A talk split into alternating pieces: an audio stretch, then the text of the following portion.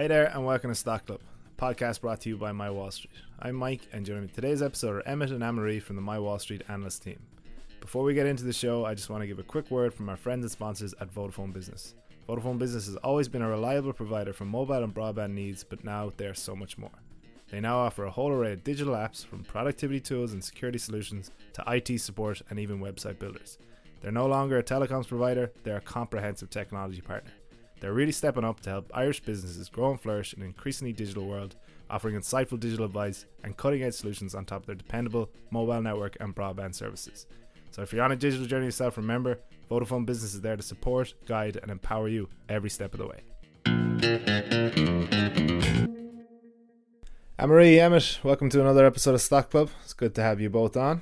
How are we all getting on? How uh, are there any reports back from Barbenheimer, Anne-Marie? Um, I haven't. I actually I delayed my Oppenheimer viewing, so I only got to see Barbie. But um, I was very impressed by the number of people in the theater for Barbie that were dressed in pink. Everybody Mm. came appropriately attired. I thought that was nice. Emmett, have you seen either yet? Yeah, I saw Oppenheimer. I really enjoyed it. It was good to see like physicists that I studied way back when I was in college, uh, in the real world, so to speak. Like to see how Niels Bohr played a role in in the atomic bomb, and I didn't even realize that he was so closely involved with Oppenheimer. Now, more than I was aware that Einstein was an advisor to Oppenheimer, at least was a, a counsel for Oppenheimer. It's amazing to see all these individuals who had such a dramatic impact on the world of physical sciences all existed at the same time. And it made me think about that phenomenon where you just find certain areas of the arts and science world just seem to have these proliferations of incredible talent in and around at the same time. And I, it just hadn't occurred to me that Einstein and Schrodinger and Niels Bohr and all these other guys were basically all talking to each other, helping each other along. And it's it's just it was a great movie. Um, definitely eight point five out of ten would recommend. Yeah, Alan Tur. I know he wasn't involved in the atomic bomb, but Alan Turing was very much there in the middle of World War II as well. You know, it's interesting how it all coalesced Yeah. around this one major event. Yeah, it's kind of similar in the writing community. Like the post World War One, they always say like, "Oh, Paris, 1922 was the most significant meeting place for any kind of major artist or author that then subsequently went on to become famous. Like was like F. Scott Fitzgerald and Hemingway and Picasso were all there all at the same time and were interacting with one another and would have met one another. Um, yeah, it is interesting how those kind of cultural hubs form. Yeah, uh, you think about Apple and Microsoft formed down the road from each other, uh, founders well known to each other, and then all these other spin off industries that came from Silicon Valley in the 70s. It's just unbelievable.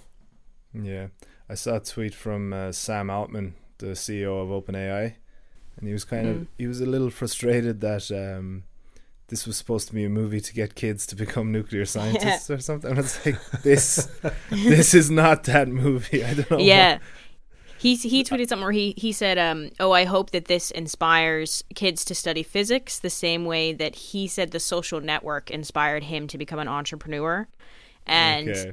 then a lot of people were like if you watch the social network and the takeaway from it was that you should do what zuckerberg did in, in the movie you you didn't watch the social network correctly I think that might explain a lot. yeah Yeah.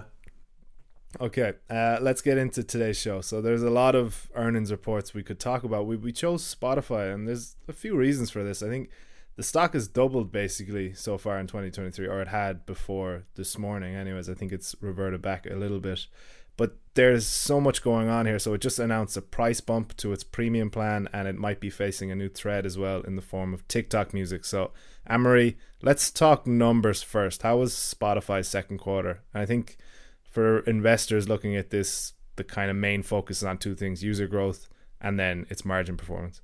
Yeah, and it's interesting you pointed those two out because they're kind of on opposite ends of the spectrum and how they turned out for this quarter and how they've kind of been for the last while. So, um, Spotify reported 551 million monthly active users for the quarter. That was up 27% year over year, and that translates into a net add of about 36 million subscribers. That's pretty impressive. Uh, they also reported that they had 220 million paid subscribers, which was up 17% from a year ago. And its ad supported tier also saw an increase of users, um, up 34% year over year. So, kind of just really nice growth across the board. And that translated into revenue growth of 11% year over year, coming in at 3. Point, 1.8 euros, which translates to about 3.52 billion dollars. Um, interesting few things with the revenue. Its ad supported revenue grew 12% year over year, and management said that its podcast advertising revenue growth re-accelerated to 30% year over year. That was nice to see because they'd been having some issues there. Just as a reminder on what the podcasting stuff is. Um, Spotify decided to um, bring in podcasts kind of as their Netflix pivot, where they were like, "This is our cell phone content we created ourselves," with the idea being, "Oh, this should help bolster margins." Um, but last quarter, their ad-supported tier delivered a negative negative three percent gross margin, uh, simply because it seems that they overestimated the appeal of some of their content and therefore the ability to sell ads on it. Um, so that actually meant last quarter that we heard management talk about that. They said that they were going to be taking a closer look at their podcast partners and cutting loose underperformers that kind of included Prince Harry and Meghan Markle, kind of controversially, and a couple other big names. How much was their contract worth again? Something I think nuts? it was twenty million for the 20 year. Twenty million for like ten podcasts or something. Yep. Yeah, yeah, yeah, for the exclusivity rights, yeah, which is insane. Um, also, this quarter we saw something around that, which was that Spotify has loosened its exclusivity arrangements with some of its creators and has begun distributing their work to other platforms in a move, move aimed at increasing the audience and ad potential of those shows, um, which is very much kind of like an old studio model of like once the thing has been produced, how do we sell it off to everybody else? So um, uh, maybe they'll generate a bit of money there. Um, but the real kind of meat and potatoes topic and the one that's most important when it comes to Spotify particularly now as it's kind of getting to it, getting in its age a bit. It's been on the market now since 2018, so that's about five years. Um, most important is, is, its margins, which has kind of always had an issue with, and really since its inception, Spotify has an issue here, and that really comes down to the fact that its primary product is music, and that means that it has to negotiate with record companies to get music access, and those record companies are very large and they're very powerful, and there's kind of no way to get around them. And as we have talked about, I would say probably over the last two years, there's considerable consolidation within that industry, which means you really are only negotiating with about three companies, and that's a very difficult position to be in. That basically means now that Spotify's streaming revenue is a 70 30 split, meaning that 70% of their revenue is going to rights holders, and that's everyone from music publishers to songwriters to master recording artists. Um, and that's kind of crazy to think about that 70% is going there because we continually hear about how artists are really squeezed out by Spotify. As of right now, the current pay rate is um, from dollars point zero zero three dollars per stream. Um, and just so you can kind of like imagine what that looks like, looks like like Taylor Swift right now is the most streamed artist on Spotify, and she only generates about two hundred and twenty thousand dollars a month from Spotify. And I know that that's like a very awesome annual salary for most of us, but when you consider that she's generating billions of streams per month, it kind of seems like she's being underpaid. Yeah, when you consider when you consider she's pushing back a recession on her own. Yeah, yeah. to twenty grand a year doesn't seem enough. No, it it does kind of make it seem like well if you were an up and coming artist or an independent artist there really is no way for you to generate a living from spotify and yet it is the way that the vast majority of us consume music. So um, that's kind of the rock and the hard place that spotify is stuck between and and that meant has always meant that their gross margin has been kind of terrible. Um, currently it's sitting at 24% um, in 2021 it squeaked up, up to about 28% for a single quarter but then came right back down. And that 24% margin is pretty much where it debuted in quarter one of 2018 so it really hasn't gone anywhere. Um, and analysts expect this gross margin to remain deflated for the next kind of two years while Spotify tries to figure out where it's going to put get its new independent content. Um, and most importantly, despite revenue and user growth, operating loss this quarter reached 247 million, translating to a negative 7.8% operating margin. Last quarter that was in and around negative 5%. Quarter before that it was in about negative 7.3%. This is I think the worst operating margin they have delivered since they've been a public company and it just is shocking to think that like you are one of the biggest players in the music space and you can just not turn a profit um, and they they talked about that a little bit, like where that net loss is coming from in the quarter. They said it's because they have to increase their headcount, mainly uh, in the research and development department, which they did not provide details of what those people are developing. Maybe it's AI music to bolster their product. I don't know how successful that's going to be. Um, and and it's it's also because they went through a pretty significant negotiation over the last three months with those recording um, companies, which now means that they're undoubtedly paying more money to them. So um, very, it was it was a difficult quarter in terms of profitability, certainly. My son called me in recently to show me AI, his Spotify AI playlist, and it was just unbelievable how good it was. It knew his listening habits, uh, habits and the tunes that he likes, and we were skipping through the tracks and in total agreement with everything that it was throwing up. So certainly, I, I mean, AI is going to touch every business, but I just thought the first implementation of it there on Spotify was very, very impressive. Yeah, but I think what they want to do is have music made by AI that they mm. could own. So they could oh. like then they won't be paying licensing fees to a, a, a record company. Um, and so I, I don't know what we want to be listing. I don't know like what that's going to look like yet. And if, yeah. yeah. It'll be more like lo-fi study music than yeah, you know classical. the AI we've seen, which is like I don't know Michael Jackson singing around Naveen or something like that. Yeah. You know. Hmm. yeah. um, okay, let's talk about the recent bump in the price of its uh, yeah. premium subscription plan. So I think we all look at businesses that have this pricing power that you know can retain customers while upping the price. Is this a testament to that? Um, yeah, I, I, would I would say so, but I'd say it's most definitely also a reflection of those new contracts that they were just forced to sign. Just a, a, bit of info on that was they announced on Monday that there will be an increase to premium subscriptions, which in the United States will be as much as two dollars. Um, it seems that across the board they're aiming for about a twenty percent rise overall, and it will be implemented to international markets over the next kind of six months.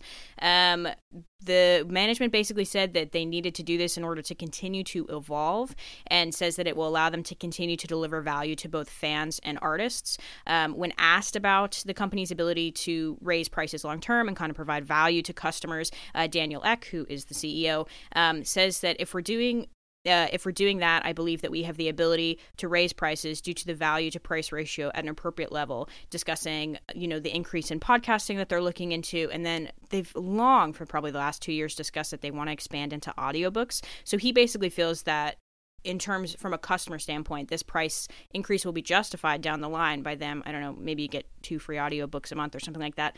But you know, that's a hotly contested market. You're coming up against Audible, which is owned by Amazon, and you know, you get Amazon, you get often a free Audible book with your Amazon Prime subscriptions. It's it, I don't it's a, it's a difficult field in which to be in. Um, as of right now, Spotify said that the price increases are expected to have a minimal impact on the company's total revenue in the third quarter. So, um, definitely something to keep an eye on to see if that means people will cancel or drop down to an ad supported tier. Um, I'd say the pricing within the streaming service is pretty standardized. I think Apple is pretty much the same as Spotify. So, I can't see anybody canceling to move off to another service simply to save a few dollars. I don't think they'll churn. Yeah, and it's also like if you have I'd say I have a hundred playlists made over the course yeah. of 10, 15 years. You know, that's some serious switching costs. Yeah, I, I don't think it's worth it. And um, I remember a couple years ago looking into tools that would like move a podcast or move us uh, a playlist from one service to another, and like it was uh, someone's like shoddy at home project that they had built uh, on a website and it yeah it, it didn't work as effectively so um yeah i would say most people would be in the same boat where they're like oh i've established a listenership within this. I'm, I'm not going anywhere. Yeah, absolutely. So let's talk about Spotify, the stock. So it went public in 2018, and we've seen how much more popular the business has become and the usership has grown. But in those five years, the stock is almost flat, basically. So why has this been such a flop for investors? I think the margin problem is probably where you're going to start, yeah. is it? Yeah, the margin issue is is is definitely the issue, and I would say that it's one of those instances in which it's a really great product and an interesting company, but it's a terrible business. And I think that comes from people expecting Spotify to be a software company, um, but it's not like a software company in that you're not going to spend all this money up front and develop your product and then say, "Great, when we surpass 400 million users, this product will be profitable and everything we make after that is profit. Because Spotify's expenses just grow in tandem with its user mm. base because you're they're paying on a per stream basis to the record companies. So there's no way to escape this. They could everybody on earth could have a Spotify account and they would still be funneling billions if not trillions of dollars back towards the record companies that own the rights. Um, and this actually makes me think of another issue that we didn't discuss last week on the topic of the SAG and the writers strikes, but we probably should, which is residuals. Um, licensing for TV and film for a really long time was also based upon viewership or listenership, you know, um, because actors, writers, and directors were entitled to aftermarket dollars because their work was being shown again and the network was there for generating ad sales. Um, and so I actually think this is a reality that is hitting music streaming right now, but I'd say it's going to hit a number of, um, of, of industries to come if we continue to see labor issues come up. Because I think like the the visual streamers, you know, Netflix and Disney Plus and HBO, they've gotten away with this because there's a lack of of data transparency. So they don't have to disclose, "Oh yeah, we bought the rights to this and then it was viewed by 100 million people." That just doesn't happen. So no one is getting paid residuals, or at least they're getting paid really small pennies because they're just getting a portion of the licensing fee. Um, and so I'd say that exact same issue might be about to bite all of these streamers um, and make it even more difficult for them to turn a profit. Um, and I, I really, I think, yeah, it's it's overall a, a reflection of of people just expecting I don't know. I think there's this thing of like, oh, if a, a, company is in the technology space, if they're making something that requires tech that uses your phone or uses a computer, that it makes it like a, a Veeva Systems or an Adobe, where there's a huge amount of profit being made and, and there's all this cash flowing around. Um, and I think the market is maybe waking up to that reality because as we said, as we said, like a year, year and a half ago, there was this huge push within the market for companies to reach profitability. And now I think people have kind of woken up to that, being like, yeah, do you know what? Maybe I should consider profit when I pick stocks and and now we're kind of realizing wow there's a lot of companies that their journey to profitability seems exceptionally difficult and we i don't know if they'll get there very easily yeah so spotify doesn't really get to do the build once sell twice kind of business no. model it's yeah okay lastly before we move on from spotify i just want to talk about the threat of tiktok music so this is kind of was it launched at the start of the week or yeah only limited news markets. came out essentially mm-hmm. limited markets there we go so mm-hmm how much of a threat do you think this could be? I actually am quite interested in this um as i said like once you have an established relationship with a music streamer it's kind of hard to move on. But i'd say that this could be a really good opportunity to get like young people who maybe haven't picked their streaming service yet or maybe you know they've been grandfathered into a service because like their parents already have a, a membership or something like that. But um as we've discussed before when we talk about how tiktok disrupted the advertising industry tiktok is really important for how people now discover new music and it's very important in launching new artists and getting them exposure in places you know that you might be familiar with or if you don't have a label there's obviously going to be no ad spend behind you. But you know if you could get a few viral tiktoks that could make your single or your album uh, you know chart which is an insane feat. I was just actually telling emmett last week there's a girl called lizzie mcalpine who went viral on tiktok on several occasions and then she released an album and that album has performed very well and she ended up you know going on tour with uh, boygenius and i think she's opened up some taylor swift shows um, and she is unsigned. She doesn't have a label um, and so to think you could pull that off is, is very impressive. And so I actually do think if the streaming service was integrated into TikTok, and as you were coming across a song, you could it was like a very streamless mm, partnership mm, for you to go, oh just yeah, a one one click uh, save yeah. that song to my playlist, add that yeah, to a playlist. Of... Because the way I do it now is like I'll come across something and then I manually go over to my my music streamer and like type it in, find it, save it or whatever and then you realize you only like the chorus sped up yep. on that TikTok song and not the actual song. yeah. song. I'm always like, oh, I only actually like the first 10 seconds since that's quite annoying. But um, yeah, and so I think like establishing that relationship will be interesting. Um, as of right now, it is only available in Australia, Mexico, and Singapore, which is adding on to the initial beta launch that they put into Brazil earlier this month. Uh, apparently, Brazil is like the second largest market uh, for music after the United States for TikTok, so it'll be definitely interesting to see what results they get there. Um, there's also, I wonder if they are going to get slightly more competitive rates out of the record companies simply because they already have negotiated contracts with um, all of the major music studios. Because in order to use like the samples of the song that get used in TikTok videos, you have to license that. So um, they're definitely already used to negotiating with those players. And apparently last week they reached an expanded licensing agreement with Warner Music Group. So that's definitely going to set a precedent for them now moving on to get licensing agreements with Universal and the other players. Um, so yeah, uh, definitely something to watch. As of right now, Spotify commands about 31% of the global streaming market, with Apple Music following with about 13.7. So maybe it's a thing of like they're not actually going to disturb Spotify at all. They're going to go for the rest of that market that has been left up into other smaller regional players. So uh, yeah, definitely something to watch. I think it's an interesting turn. Okay, yeah. So that's Spotify. I could say things aren't looking too rosy for them. Um, but let's move on then. So uh, there seems to be quite an IPO resurgence. We talked a bit about this a couple of weeks back with our Cava IPO, and we're seeing kind of more long tail effects from it now. So Emmett, I'd like to get into this for a while, but we're going to start with a simple question: Why do we love IPOs, or at least why do we want to see a steady stream of them on the markets? Well, as we know, not everyone can own their own business, but anyone can own a share of a business and its profits by investing in the stock market and in companies. And it's a time proven simplest way to build wealth over the long term. It's the message we've always been espousing here at My Wall Street. Um, and as they say, you do it by riding on the coattails of the biggest and best companies in the world. So IPOs are like the IPO market is like the maternity hospital, so to speak. It's where new life, you know, becomes available to normal people on Main Street. And once upon a time, Apple, Coke, Ford, IBM, and every other international giant IPO'd. And in all likelihood, there's a business that's IPO'd in the last 12 months or will IPO in the next few months that is a future giant and corporate icon as big someday as Coke or Ford or whoever. Now, lads, you might remember a few weeks back uh, in what I think we can agree was a stock club low point. I described the shape of a share price graph. I can't remember what company I went on about. But the story was it went down a bit and then went up a bit. And then, to our listeners' great delight, it went down again. Well, I'm going to do it all over again, but this time I'm going to describe the number of IPOs per year.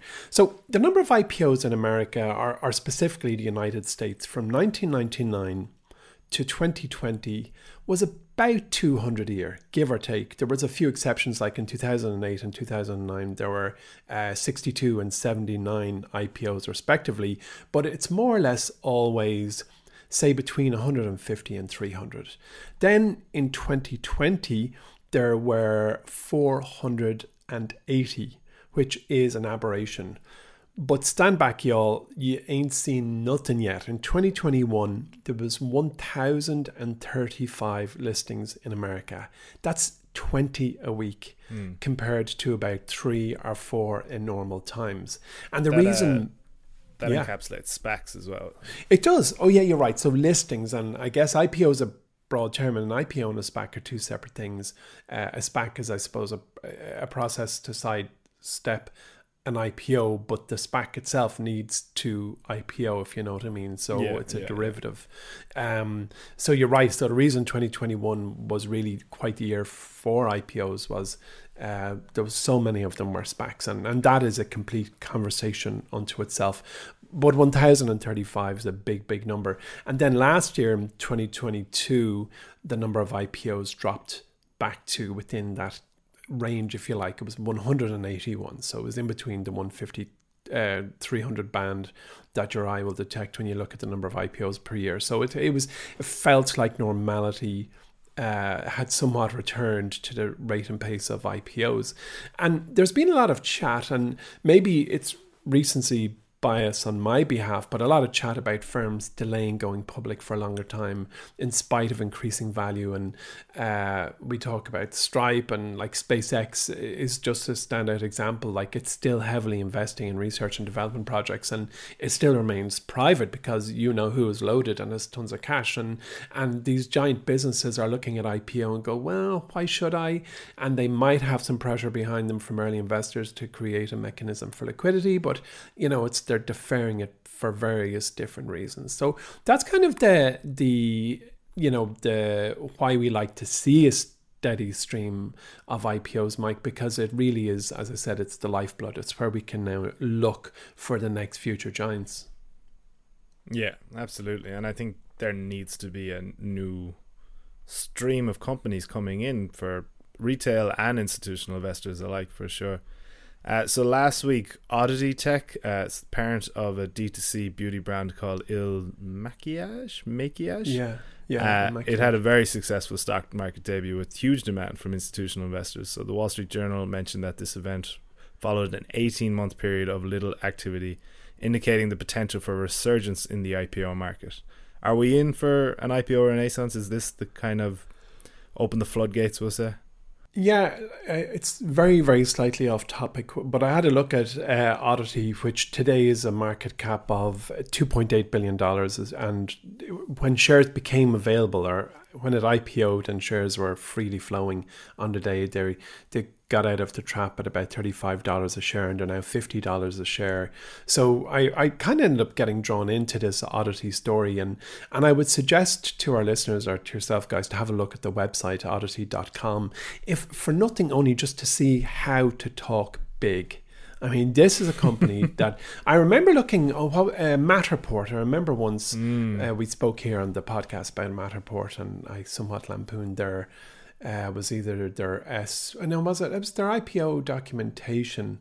Oh no, no, no! Uh, I can't remember. It was a document where basically they said there was like. Um, Five hundred trillion dollars worth of property. I, I remember this. You sent this to yeah. me. It was our our total addressable market, our TAM was twenty trillion dollars. It was the value of all real estate in the world, or yeah, something like yeah. that. Yeah. So, well, I, I remember thinking that's out there with the original WeWork uh, prospectus, which I would have put in the same category in my mind. Well, mm. I hmm. think Oddity. I wouldn't be so hard on Oddity, but what they say on the front of their website is this is category shifting technology, and it is built to be the most impactful platform of our lifetime. So Oddity are really talking big. Um, but but to your point, the listing success uh, of Oddity is, has really sparked optimism um, and a, a, talk about a potential revival in the IPO market. Um, and you know, because of several, basically, the re, there's been a lot of barriers to IPOs that apparently have lifted recently. Uh, US stocks are on the rise, so it feels like there's a tailwind, certainly in the first half of the year. Volatility in the market has decreased. Inflation has, I guess, eased a bit and is a little more predictable at the moment. And investors are at last showing interest in uh, I suppose, speculative bets, and I don't like using that term, but that there's more free flowing dollars saying I'll give I'll give it a shot. But the real key, however, is that the IPO market's future resurgence now depends on private companies' willingness to actually submit to public ownership. And and despite a positive outlook, it's unlikely that the IPO market will reach the level seen in 2020 and 2021. Uh, but there's some a lot of uh, exciting, promising uh, companies out there uh, like Arm and Turo and Instacart and so on. Like we we've spoken about great private businesses on many occasions over the last few months and years, even uh, that are sitting there, and it feels like an IPO is an inevitable mechanism because they have hit that critical point where it is the next logical step for their own capitalization and for, I suppose, their the business's self actualization. You might say. Yeah, I think the ARM was is it ARM or ARM? ARM. ARM. That got so yeah. messy. There, was uh, the big acquisition that fell through with the UK yeah. uh, regulators, so they decided to IPO yeah. instead. But I can also see them seeing so much love for semiconductors right now and be like, get us on the public markets. There is a huge appetite for this. Um, They've been around for donkey's years. They have been around for so long. Yeah, I think it's not wholly owned, but uh, your man Masayoshi Son. What's the name of the company? The company who always take the piss out of. Uh, oh, SoftBank? SoftBank, yeah. yeah, yeah, that's right. It was founded by a guy called Sir something, I can't remember his first name, Sir something Rose. It might have been Sir Julian Rose. And I remember following it, honestly, 20, I think it's 25 years ago. My dad said, I think I'll invest in this company, ARM. And we had a look together, and, and I think he bought shares.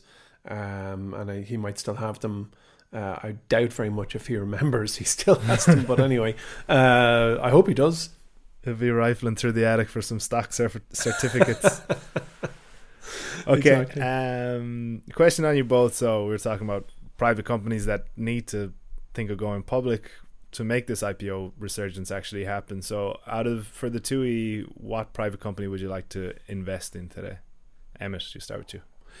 Mm, I know from a chat with Anne-Marie, I, I wouldn't be surprised she's about to change my mind in the next 20 minutes. But anyway, I would probably go for the big, bold, obvious OpenAI, the company that developed ChatGPT, launched late November 2022. It's garnered billions of dollars in VC, and as we all know, it's private. Um, and the reason is that look, where we talk about disruptive power of AI all the time. Everyone's talking about it. It's almost it's the boring hot topic, if you will. But there's no question or doubt that their lead in the market is something that's going to be very hard to catch up on. Not impossible. Bard is there. Actually, I asked Bard a question because Bard is trying to differentiate from ChatGPT by uh, saying it's up to date and I asked it about uh, a certain company's quarterly report or uh, the quarterly earnings report from the night before, and it was the answer was like it was written by the Bride of Frankenstein. It was, it was out, it was away with the fairies. I have never read such a. Lo- I read it going, this is preposterous. Uh, so it's not there yet. But anyway, I would think I would go with ChatGPT um, just because I think it's a, a good speculative investments, not hyper speculative, but that's probably what I'd go with. What about you, Emery?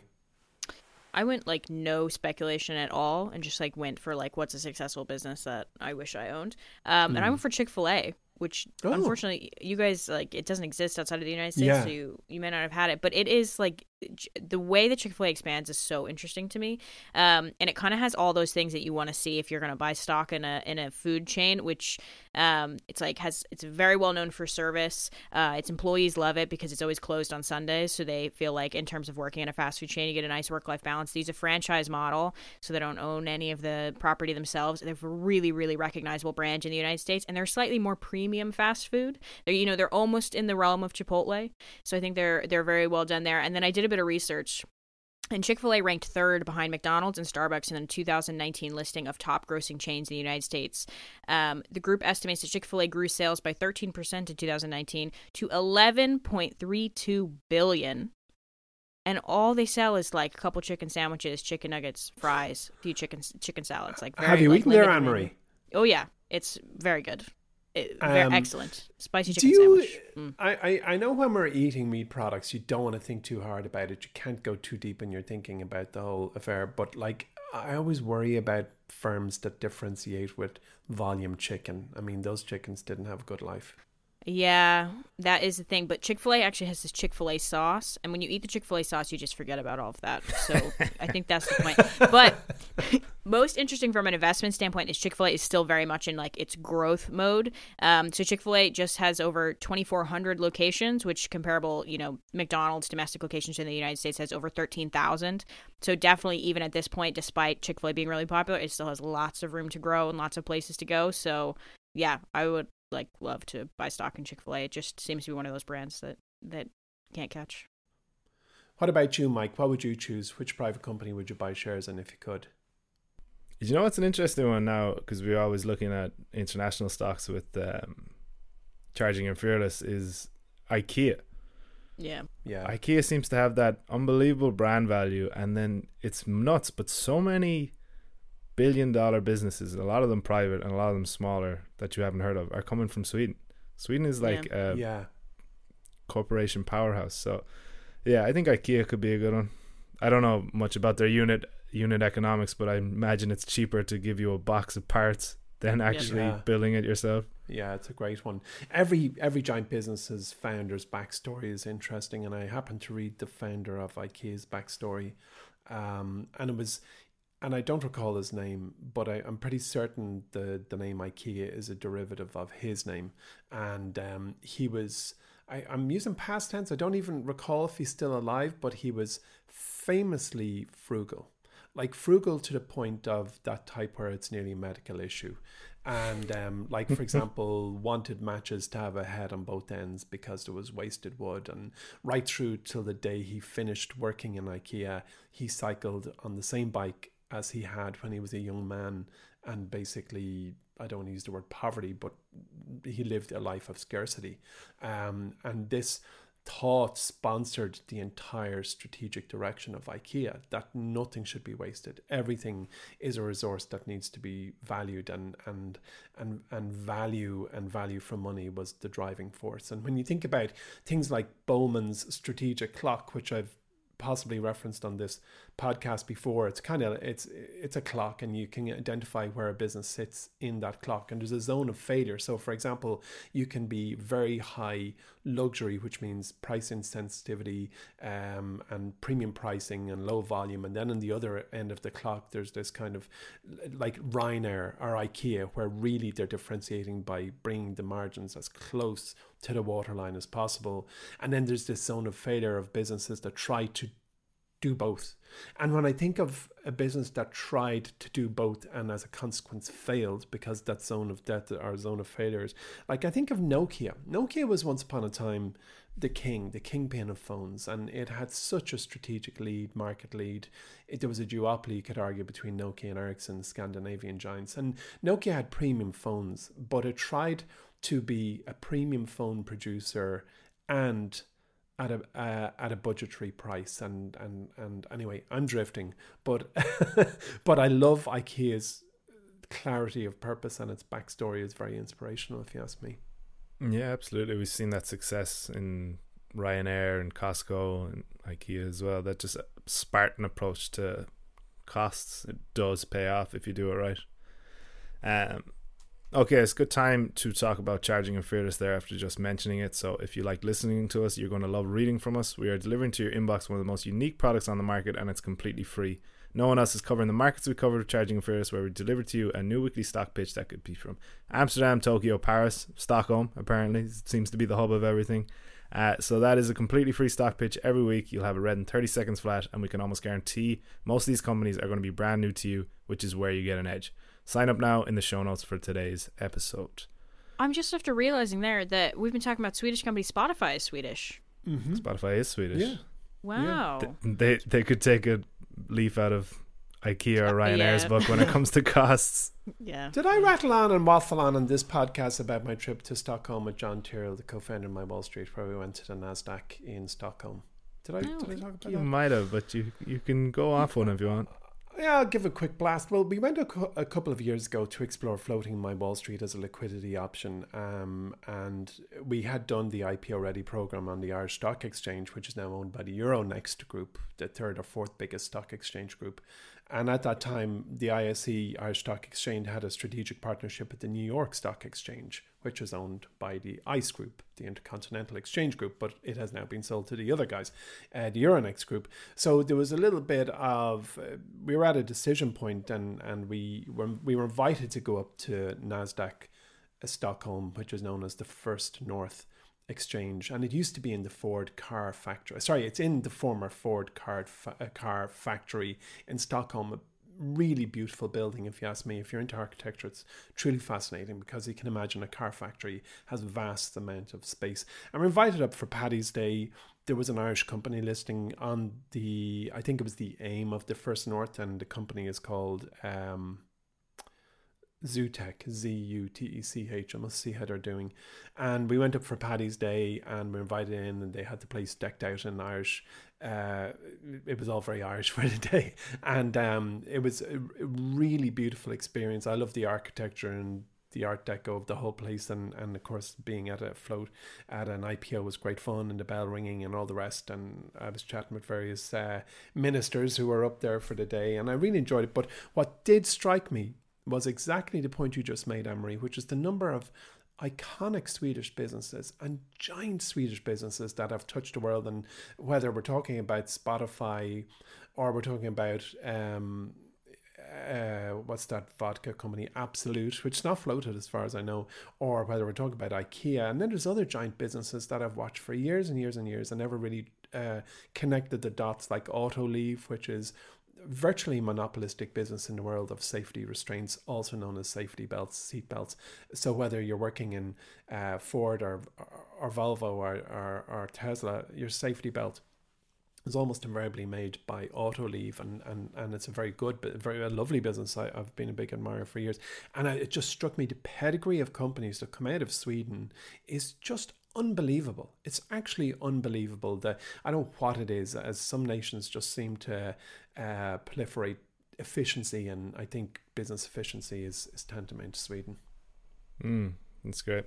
Fun fact on the seatbelt: uh, Volvo Mm. invented it, and they didn't patent it because they said it was too important to uh, public safety. Wow. Another Swedish Yeah. giant, Volvo. There you go. It's probably where the the company you mentioned comes from. as well. Yeah, yeah. ALV is their ticker, folks. Okay, um, let's get into big deal or no big deal real quick here. So, Amory, a Stanford study found that ChatGPT gets worse over time. Big deal or no big deal?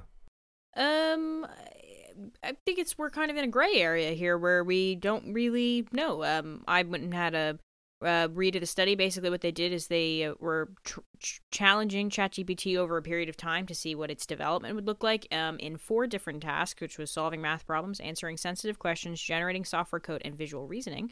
Um, and they said specifically with ChatGPT 4, its ability to solve math problems deteriorated significantly. So, over the course of the study, which began in um, March and ended uh, like last week, um, researchers found that ChatGPT 4 was able to correctly identify the number 17,077 as a prime number 97.6% of the time.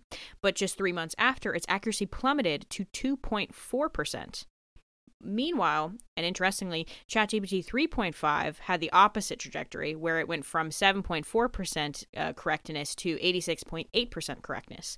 And apparently, this issue is called drift, and it happens when you're just trying to train a language model. James Zou, who was the Stanford professor who conducted the study, said when you are tuning a large language model to improve its performance on certain tasks, that can actually have a lot of unintended consequences, which might actually hurt the model's performance on other tasks. There's all sorts of interesting interdependencies in how the model answers things, which can lead to some uh, of the worsening behaviors that we have observed. So it just seems that, like, as um, the team within OpenAI tune the model and try and get it. You know, they might be doing something if they're like, oh, we would like ChatGPT to have a friendlier manner or something like that. As they tune there, it like has some massive ripple effect further on down the model that all of a sudden it can't identify prime numbers or something like that. Um, it also seems to be refusing now to like explain its thinking. Um, they asked it a couple of questions, and over the last three months, it, it will provide you an answer, but sometimes it won't give you a reasoning as to why. They also don't know why that's happening. Um, so, yeah, just a, a reminder that the technology is constantly evolving, we don't really. We don't know where it's going to end up, or you know what internet access or us all interacting with it does to it. That just that just sounds like AI is getting more human because I used to be good at Yeah. maths uh, and I could do differentiation and all this stuff in the leaving cert, and now I couldn't. It looks like gibberish to me. So, Yeah, Yeah. true. I used to be good at something once as well. Emmett, um, we've gone 40 minutes on the show without mentioning Twitter's rebranding to X here, which I think is pretty good, but Hmm. it has to come in somewhere. So, Ah. Elon Musk made this, the decision to change the name of the social media company to X. Big deal or no big deal? I read an interesting piece that basically put forward an argument that Elon's rebranding 2X can be seen as an act of cultural vandalism rather than a typical business transaction. Uh, because throughout his takeover, Musk seemed less interested in the platform's existing assets or its brand value and uh, started to dismantle and I suppose erase its previous identity. But the crux of the conversation is that the reasoning behind spending $44 billion when he could have built a brand new Twitter like service for less mo- uh, was he could have built a Twitter like service for less money. But either way, the piece that I read uh, from an author called Casey Newton on, on Substack said that the true purpose of his project was not solely about profit making, but an ideological purge aimed to rid the platform of what Elon perceived as woke and entitled employees while shifting the company's focus and wealth towards right wing users. Overall, Musk's rebranding of Twitter can be seen as an extended act of cultural vandalism, reflecting his disregard for the platform's past and desire to reshape it according to his own vision. Now, I'm not so sure. Like I've read variations of that point and, and I've seen it out there and it's kind of I suppose I don't want to call it the knee jerk, but it was the first set of reports that we heard or that I encountered anyway when he rebranded it to X. But really the the assets are the, the supreme asset of Twitter is its user base. Now I'd be surprised if 100 people stopped using Twitter uh, because they disliked the new name or brand. Like you either use something you don't. No way. You accept the name um, and the icon, if you like, or the iconography uh, was you know, once it fulfills a purpose and its utility. And I read something again somewhere about users being paid for engagement in the new version of X without having to sign up, which, as simple as it sounds, is a really genius idea, if you ask me, because we'll see dollars land, or when we see dollars land from piece of quality content that we produced on Twitter, well, the whole of the user base will lean in a little harder, and the originality and the quality of what goes on the platform I believe will rise. I mean, if you just happen to be a tweeter and then out of nowhere you're suddenly getting 20 bucks a week or 50 bucks a week and you can see it, you know, getting to 100 bucks a week, well, I'm telling you, more and more people will will realize they're creators without heretofore ever mm. having thought about themselves like that.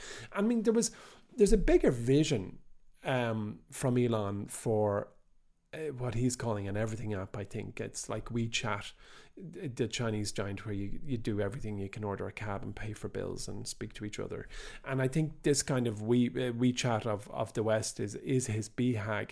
So yeah, X ties in with other brands like SpaceX that he obviously owns and controls. Um, and today, those two businesses don't feel related. Like SpaceX and X, which we once called Twitter, are about as related as I don't know coffee and and and, and CRISPR. Like they're completely unrelated. But but whatever. When you take a twenty plus year perspective.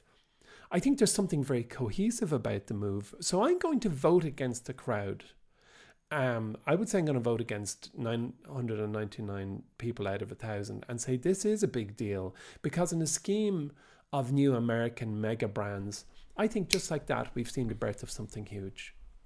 Oof. Hard disagree. Anne Marie, you're waving at me. Um, well, I just like you did mention the trademark issues that it's like yes. um, yeah 900 active us trademarks register registrations covering the letter x. Microsoft holds one specifically related to communications because of the xbox. And then meta owns one. They obtained a federal trademark in 2019 for a blue and white stylized letter x in areas like software and social media. So Ooh. i there might be that might be an issue that they're about to kick off yeah there. yeah. Um yeah i also think i don't know it's just too I, I just like too vague and generic. And apparently, when PayPal, because this is the big thing, is is is um, Elon's been trying to make this happen like forever, and he tried to rebrand PayPal to X several years ago, which is why PayPal actually owned the domain for several years. And they, um, Peter Thiel was like, "No, we're not doing this," and then um, Elon was so upset that they said, fine, we'll do user testing. And they brought in a bunch of people. And the reason PayPal ended up rejecting the idea at the end of the day and then ousting Elon was because when users saw X or saw like X.com, they assumed that it was a porn website. And I don't think that that has changed. Mm. Yeah. And also the issue yeah. with paying users for content, which I have noticed on Twitter because that was rolled out recently. Um, was that it means that lots of people post like really awful outrage content to get people to interact with the post and like leave comments to be like this isn't true or whatever in order to generate money. So that has has been the other issue. That would have been my main concern with the uh, paying creators is like people have figured out this is already happening. People have figured out a way to boost engagement just by being as controversial as possible. So if you're just egging that on, it's it's gonna make Twitter much nicer than it already is.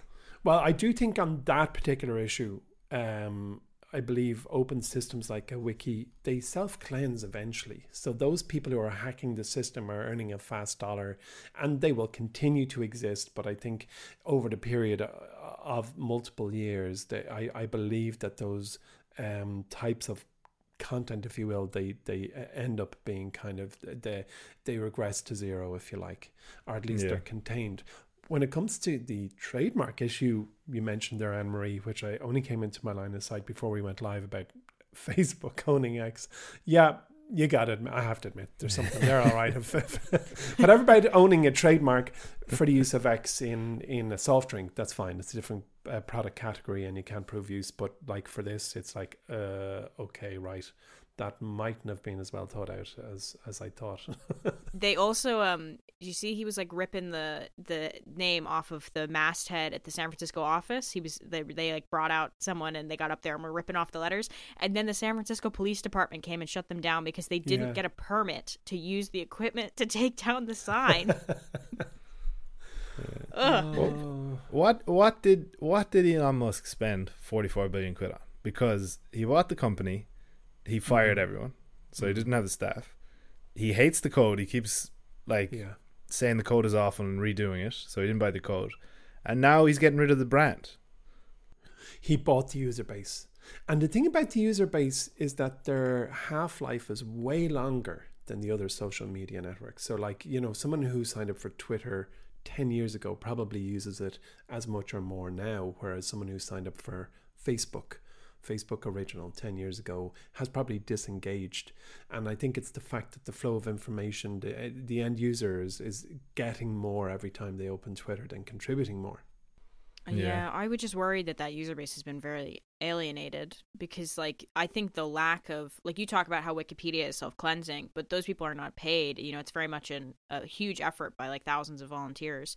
But Twitter has no content moderators anymore. So it means that, like, the experience, I think, has been made worse for many people, and I think they've left the platform. That would be my concern with the user But base. uh, come here, you two know people in the springtime of their life because you are. So, like, I mean, tell me, do your peers, people you know who aren't into the worlds that we're into, are they engaging with Twitter? Do, do your friends, do your younger siblings or whatever, do they engage with Twitter? eh, Like, just from your a sample point of view.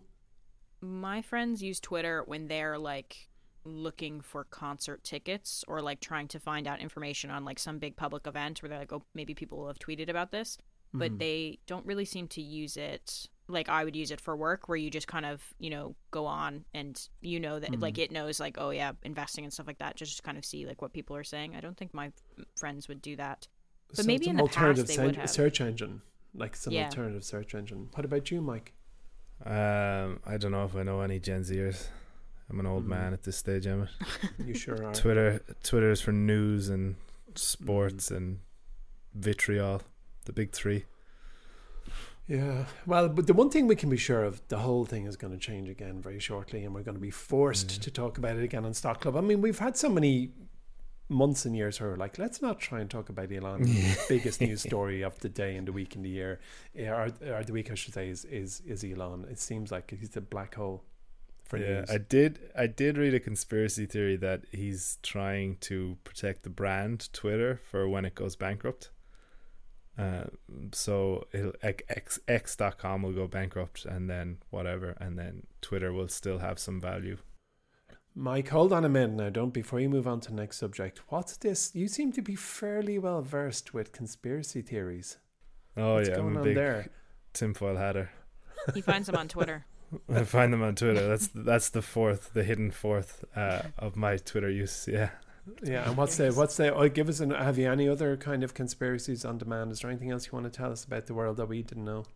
Uh, Google Colorado Airport. There's an awful lot of stuff going oh on there. Oh my gosh. What? What? Tell us. You can't leave us hanging. Te- uh, okay, you two Oh, know what's happening. it's I like, don't, and I bet uh, you most of our listeners don't. It's a, like a Wikipedia tome of dodgy business. Um, I, I can't really help. uh, Like if you look at the blueprints, there's like another airport underground and stuff. I think. No, Really? it's a train system because because it's the Denver airport and they built yeah, people were like they built caverns under the airport. No, there's like a full underground train system at the Denver airport because obviously when you need to transfer between terminals in a state that gets a lot of snow, it doesn't make sense to have the train above ground. So it's underground. So there's a huge big underground train system under Denver airport. But I think the issue that people get really upset about is when the airport was built, I think in the 90s, it was over a billion dollars over budget and people are like where did all of that money go? Um, but the airport did lean into it. Like last year, they were doing renovations, and so they had a lot of scaffolding up, and they had covered up big portions of the airport, and they put up these big posters that were just like, "Oh, we're installing the aliens," or "Don't worry, we're like moving the mummies," or something like that to like make jokes about it. Um, yeah, there's also really horrible art in the Denver airport, like weird, weird murals and and stuff like that. So yeah, it is a bit funky, but I don't, I don't know.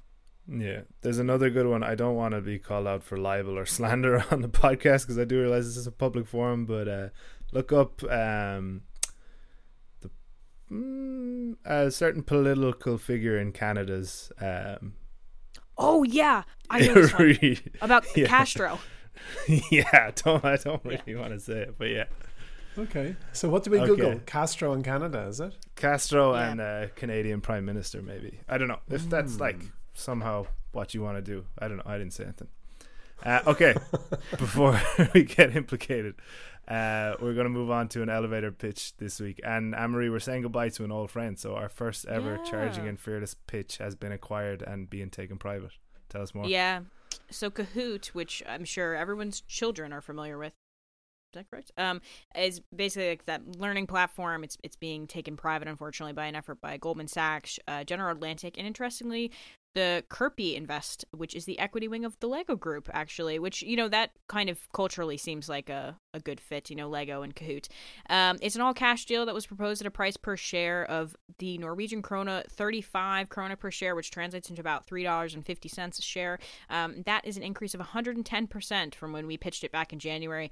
Um, to be fair to us, uh, Kahoot was really in the toilet at the time. It was it's a really small cap company. You know, it was in that like up and coming tech space, making the turn towards profitability. And as as we all know, pretty much every single investor sold all of those companies off. So it was uh, down a good bit, but yeah, nice return. Um, 110%. I mean, I would say that it's getting picked up now for the same reason that like we loved it as an investment back in the day, which was, you know, it was trading at a really deep discount, but was growing quite substantially. Um, when we talked about it, I think it's like revenue growth year over year was almost like was over 60% or something like that. So it's um nice, nice little business. Um, back in January, it was trading at a price to sales of 4.7, which is, you know, quite small.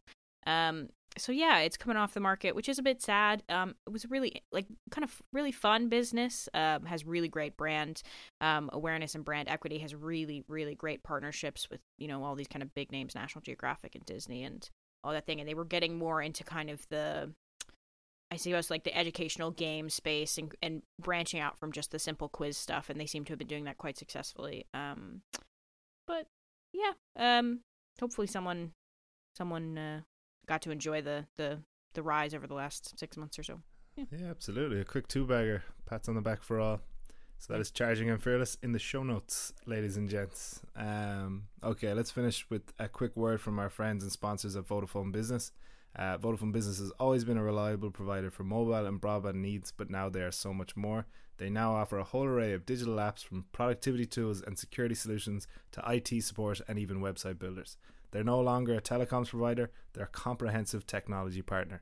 They're really stepping up to help businesses grow and flourish in an increasingly digital world, offering insightful digital advice and cutting edge solutions on top of their dependable mobile network and broadband services. So if you're on a digital journey yourself, remember Vodafone Business is there to support, guide, and empower you every step of the way. Anne-Marie and Emmett, thank you very much for joining me today, and thanks everyone for listening. Remember, if you have any questions you'd like answered or elevator pitches you'd like us to tackle, make sure to get in touch. You can find us on Twitter at MyWallStreetHQ, on TikTok at MyWallStreet, or simply just email us at pod at MyWallStreet.com. If you're enjoying the show, tell your friends about us, leave us a review, send us into your WhatsApp group. I keep saying that, but it does help. Uh, uh, follow us on Spotify, turn on notifications. Anything else we need to ask people for while we're here? Um, no, they could tweet about us, but I don't know if that website is going to be up in the next two Yeah. weeks. X x.com about us. That sounds Yeah. very dirty. Thanks Perfect. for joining us uh, today, and we will talk to you next week.